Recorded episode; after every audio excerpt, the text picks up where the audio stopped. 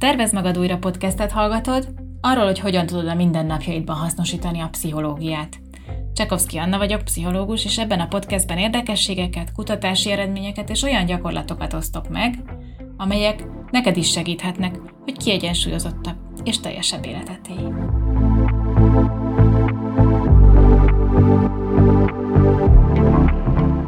Azt kérdezném tőled, hogy emlékezz vissza, hogy te mikor voltál utoljára igazán elégedett egy munkanapoddal, akkor mi az, ami először eszedbe jut? Melyik élmény a közelmúltból? És meg tudod mondani, hogy mi volt az oka, hogy miért érezted magad aznap különösen jól?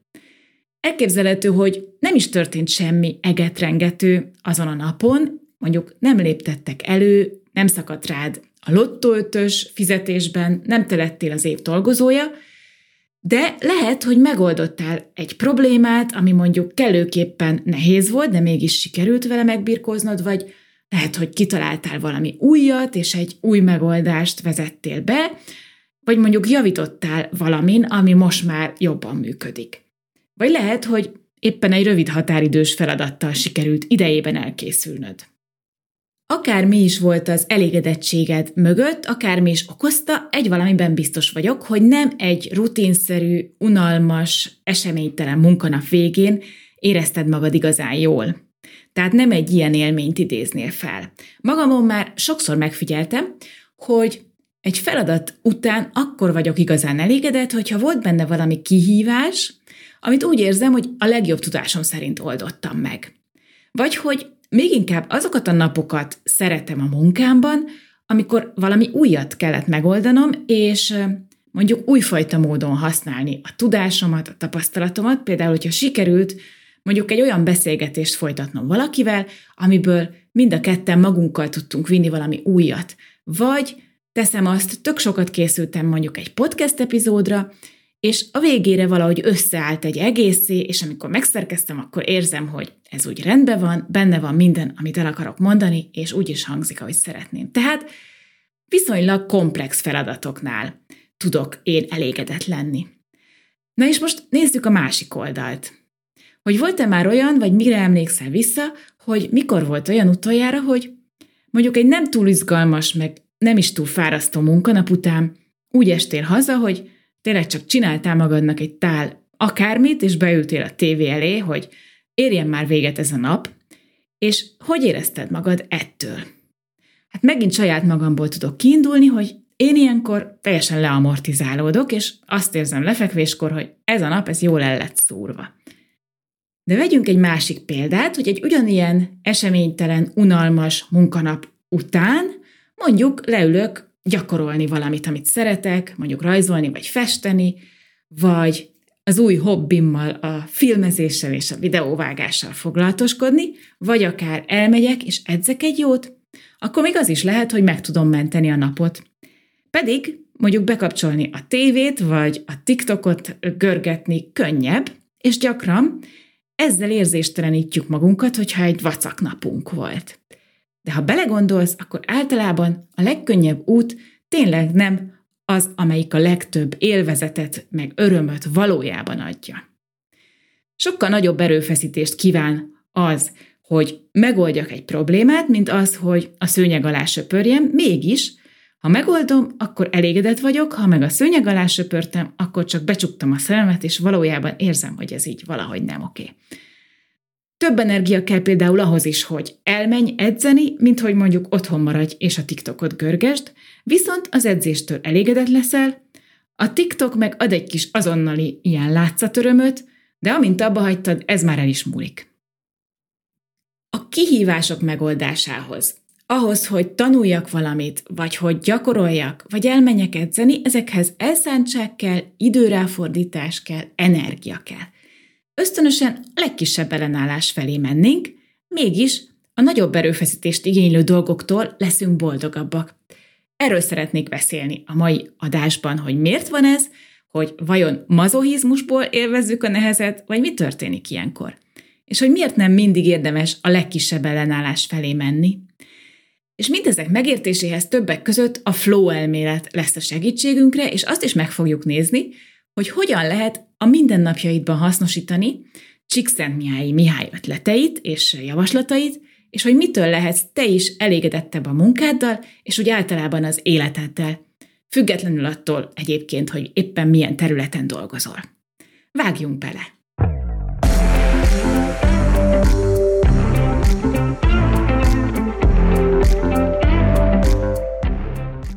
Nemrég láttam a The Dawn Wall című dokumentumfilmet, ami egyébként tényleg nagyon izgalmas, és hogyha van rá módod, akkor mindenképpen ajánlom, hogy nézd meg. Ez két sziklamászóról szól, az ő történetüket mutatja be, akiknek az a nagy álma, és évekig ez hajtja őket, hogy megmásszák az El Capitano nevű amerikai hegyet, aminek van egy ilyen óriási függőleges sziklafala, amit, amiről mindenki azt gondolja, hogy lehetetlen megmászni, és nekik persze a film végére mégiscsak sikerül. És nagyon elszántan, kiméletlenül edzik magukat, nagy terveket szőnek, hogy hogyan fognak feljutni, többször is próbálkoznak, nem sikerül, újra kezdik, újra nekifutnak. Tényleg nagyon jó film, és szuperül szemlélteti, hogy milyen az, amikor valaki flóban van. Mert hogy flóban lenni annyit jelent, hogy tényleg minden erőmet beleadom valamibe, és annyira elmerülök abban az adott tevékenységben, hogy észre sem veszem, ahogy elrepül például az idő.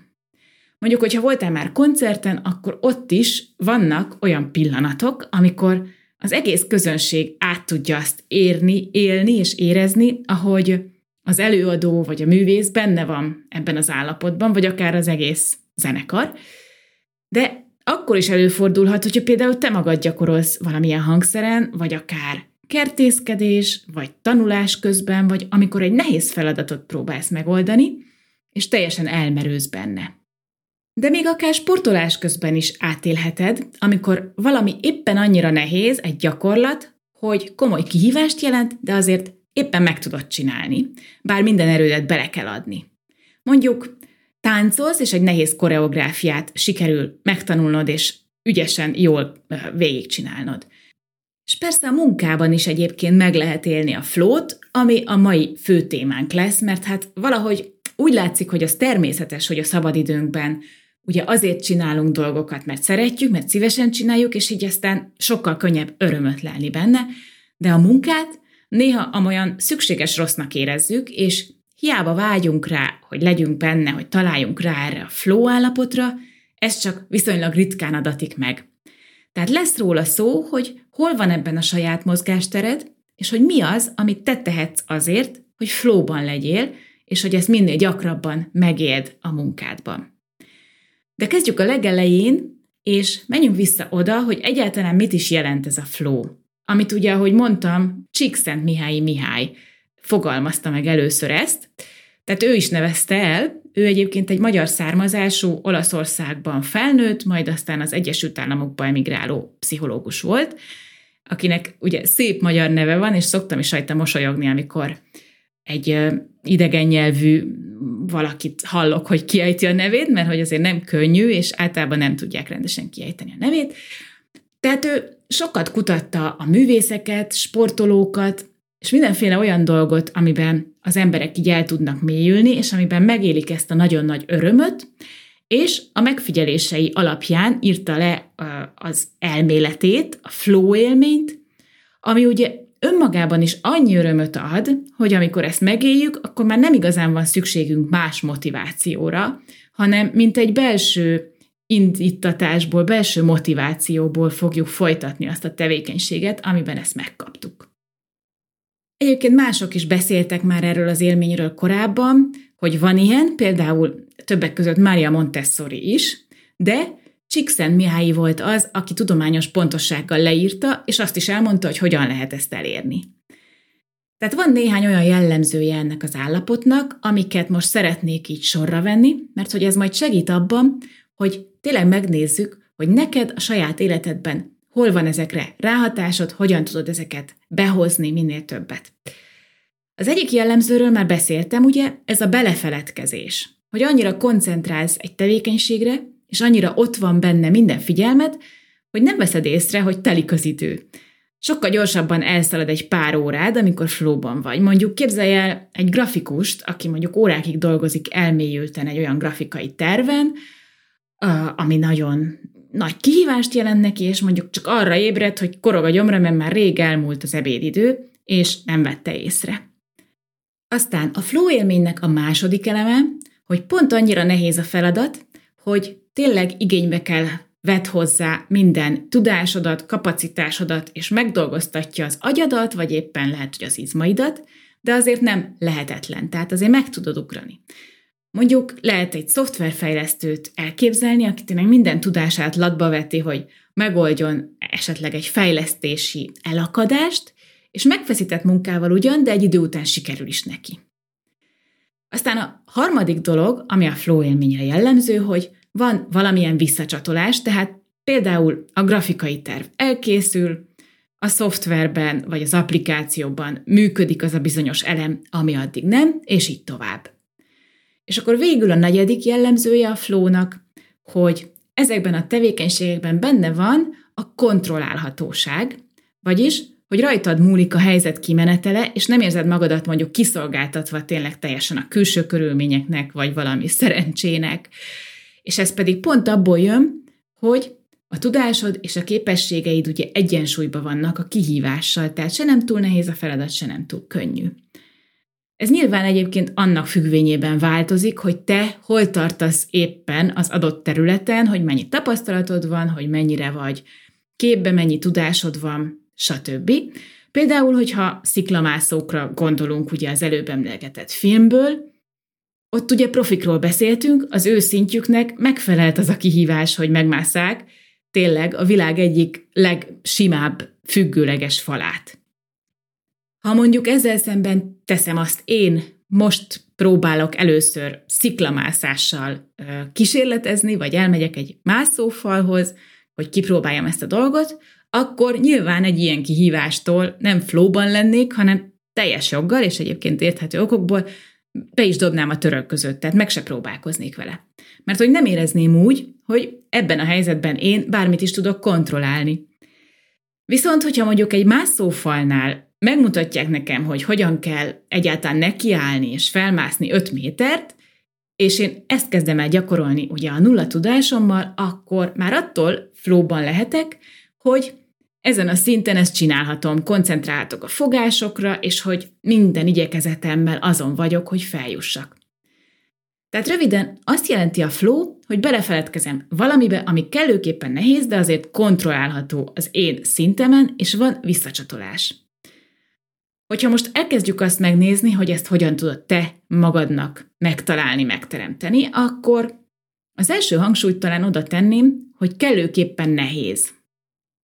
Ebből ered ugye, hogy abba tudunk belefeledkezni, ami még nem teljesen rutin, és nem rázzuk ki a kisújunkból. És ezért van az, hogy ha már századszorra csinálsz valamit, akkor könnyen elkalandoznak a gondolataid, vagy ha túl könnyű a feladat, akkor elkezdesz unatkozni, és lehet, hogy ötször annyi időbe telik megcsinálni, mint ha valami komplexebbet vagy újszerűt csinálsz.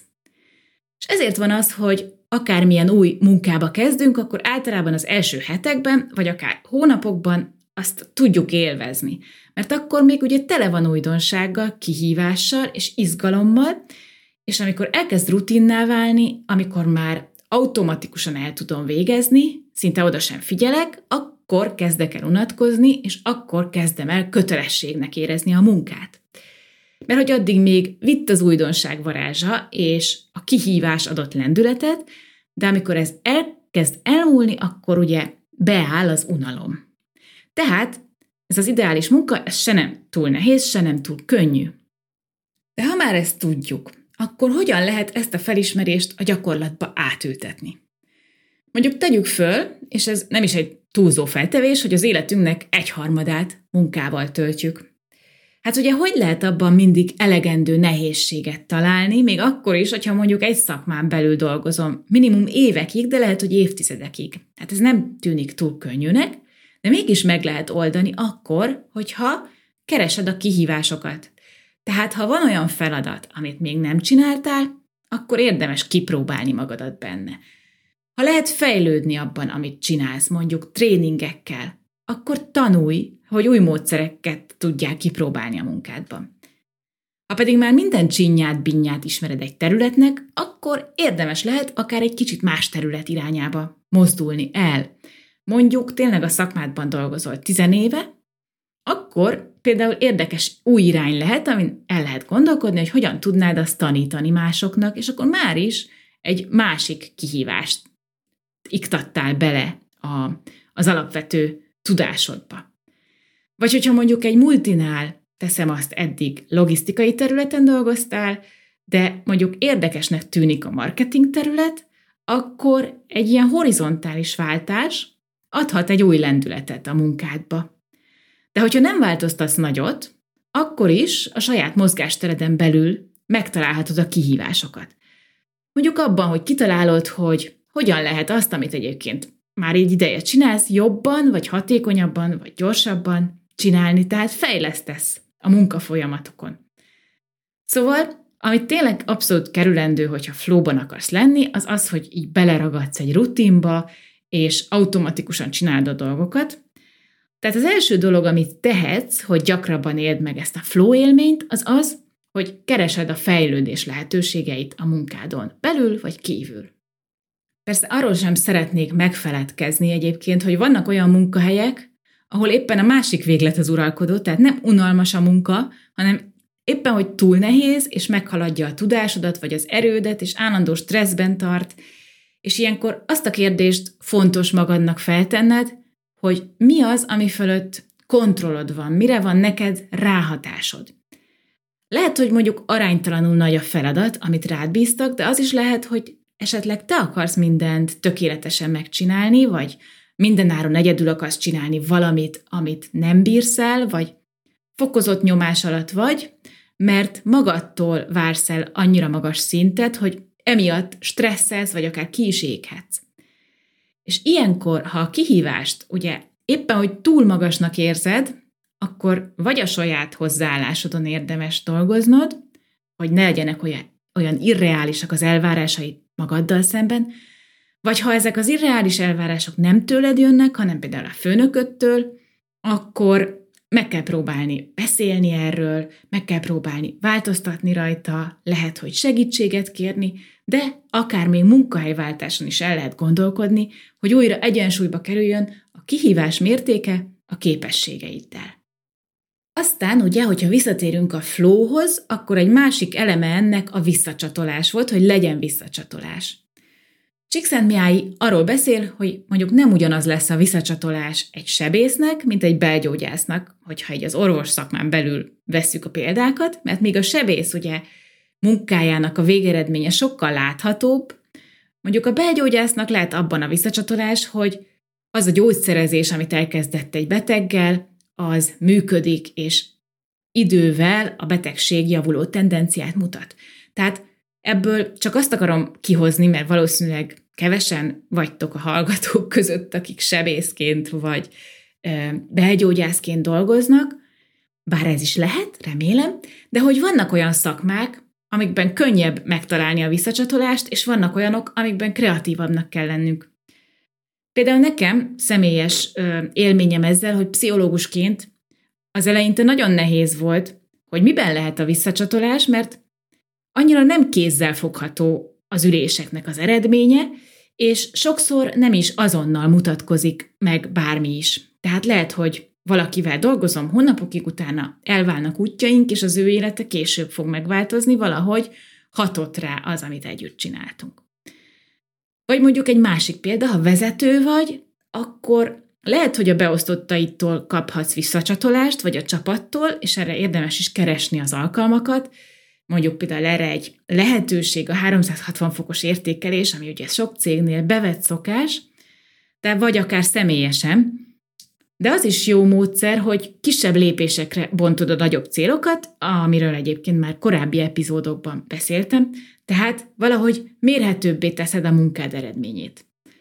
Ha teszem azt mondjuk egy nagy célon dolgozol, egy új vállalkozás elindításán, akkor ilyen kisebb lépések lehetnek az, hogy elvégeztél egy piackutatást, vagy létrejött, létrehoztad a honlapodat, vagy mondjuk megszereztél egy olyan végzettséget, amit kell ahhoz, hogy ezt a tevékenységet végezd.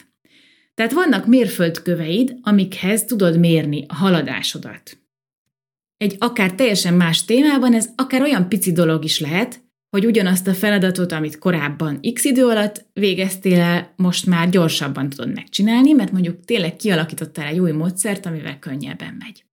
Aztán a flow definíciójának a harmadik eleme az a belefeledkezés volt, vagyis, hogy minden figyelmedet arra összpontosítod, amit éppen csinálsz, és ennek egy nagyon-nagyon kézenfekvő és jó eszköze a tudatos jelenlét gyakorlása. A boldogságról szóló epizódban már beszéltem arról, hogy mennyivel több örömöt lehet megélni akkor, hogyha odafigyelsz arra, ami körülvesz, ami benned és körülötted zajlik, hogy mit csinálsz és hogyan, és ezt szinte automatikusan átéljük akkor, amikor a hobbinkkal foglalkozunk, de egy kis gyakorlással a munkánkba is be lehet vinni, és meg lehet szoktatni magunkat, hogy vegyük észre, ami éppen körülvesz, és amit csinálunk. Mondjuk, hogyha szoktál jogázni, akkor ez a fajta figyelem, ez valószínűleg ismerős neked, mert hogy ott kifejezetten az a cél, hogy ugye nem feltétlenül megszakadni kell a gyakorlatokban, hanem helyesen csinálni a mozdulatot. És ugyanezt a munkában is ki lehet próbálni. Tehát például az is segíti a tudatosságot a munkádban, hogyha csökkented a multitaskingot, és fókuszáltabban dolgozol, és egyszerre egy típusú feladaton, de azon elmélyülten, és tényleg a lehető legjobbat próbálod magad, kihozni magadból. Vagy lehet, hogy az, hogy mondjuk két feladat között adsz magadnak öt percet, amikor a légzésedre figyelsz, vagy csak egyáltalán becsekkolsz magaddal, hogy milyen érzések vannak benned, milyen fizikai érzetek vannak a testedben, hogy most mire van éppen szükséged, hol tartasz a napodban, mi az, amit elvégeztél, mi az, ami még hátra van, például. Mert hogy a tudatosság az tulajdonképpen olyan, mint egy izom, minél többet gyakorlod, annál könnyebben fog menni, és annál inkább magától fog menni. Nem utolsó sorban egyébként a szorongást is nagyon ö, hatékonyan csökkenti, mert hogy amikor odafigyelünk a valóságra, az itt és mostra, akkor nem marad arra agykapacitásunk, hogy rágódjunk, hogy aggódjunk, hogy képzelődjünk. Mert hogy a szorongás az tulajdonképpen egy képzelődés mindarról, hogy mi lehetne, és mi sülhet el rosszul, vagy mit gondolhatnak rólunk mások, tehát egy csomó feltételezés, amit ugye az agyadban újra és újra megforgatsz, de hogyha ehelyett a jelen valóságra figyelsz, akkor ez háttérbe szorul, és tényleg csak annak jut hely, ami van, ami körülvesz, amit csinálsz.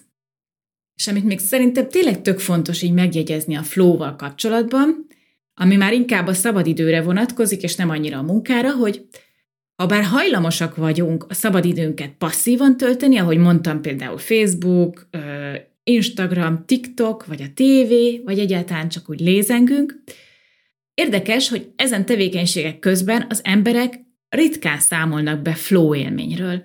Több kutatásból is kiderül, hogy amikor aktívan töltöd a szabadidőt, például mondjuk gyakorolsz valamilyen hangszeren, vagy sportolsz, vagy játszol, akkor sokkal nagyobb eséllyel lehet flow élményed. De mivel ugye a passzív időtöltéshez nem kell elő erőfeszítés, ezért inkább hajlunk rá, hogy ezzel töltsünk több időt, tehát erre is érdemes gondolni, amikor legközelebb arról döntesz, hogy mivel töltöd a hétvégédet, vagy mivel töltöd az estédet. Persze nyilván a pihenés is fontos, és főleg az alvás, de Mondjuk jó eséllyel több örömöd lesz a szabadidődben, hogyha nem a legkönnyebb utat választod, és nem átnetflixezed a vasárnapot, hanem csinálsz valamit aktívan, amitől flóban lehetsz. Na, hát nagyon kíváncsi vagyok a véleményedre, hogy te mitől érzed magad flóban, és arra is, hogy mit fogsz kipróbálni ezekből a gondolatokból. És hogyha szeretnél velem kapcsolatba lépni, akár erről vagy témákat javasolni a következő adásokhoz, aminek mindig nagyon örülök, akkor ennek két könnyű, egyszerű módja van. Az egyik az az Instagram, ahol elég aktív vagyok, ott megtalálsz, és érdemes is bekövetni, mert sok mindent osztok meg, ami rövidebb, egy-egy napi gondolatomat, aktualitást, aminek ez szerintem egy másik fajta teret ad ez a felület. Illetve, hogyha a belső kör leveleire már feliratkoztál, akár itt a podcast epizód alatti linkben, vagy azért, mert letöltötted valamelyik adáshoz járó bónusz anyagot, akkor közvetlenül is tudsz nekem írni. Útravalóul pedig hadosszak meg veled egy buddhista gondolatot, amiben szerintem minden benne van, vagy nagyon sok minden benne van abból, amiről ma beszéltünk. Cselekedj úgy, mintha a világ jövője múlna a tetteiden, de közben ne vedd magad túl komolyan, és ne gondold, hogy az, amit teszel, bármin is változtat. Ebben szerintem egyszerre benne van a komolyság és a játékosság, és ez mindkettő kell ahhoz, hogy élvezni tudjuk a munkát és az életet úgy általában, és hogyha ezzel a mentalitással állsz a dolgokhoz, akkor egyszerre tudsz elhivatott és laza lenni.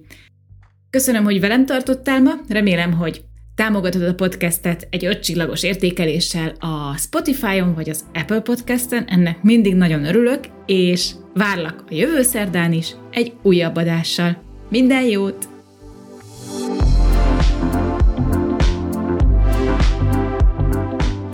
Ez a podcast elsősorban pszichoedukációs célral készült, az elhangzottak pedig nem helyettesítik a személyre szabott pszichológiai tanácsadást vagy terápiát.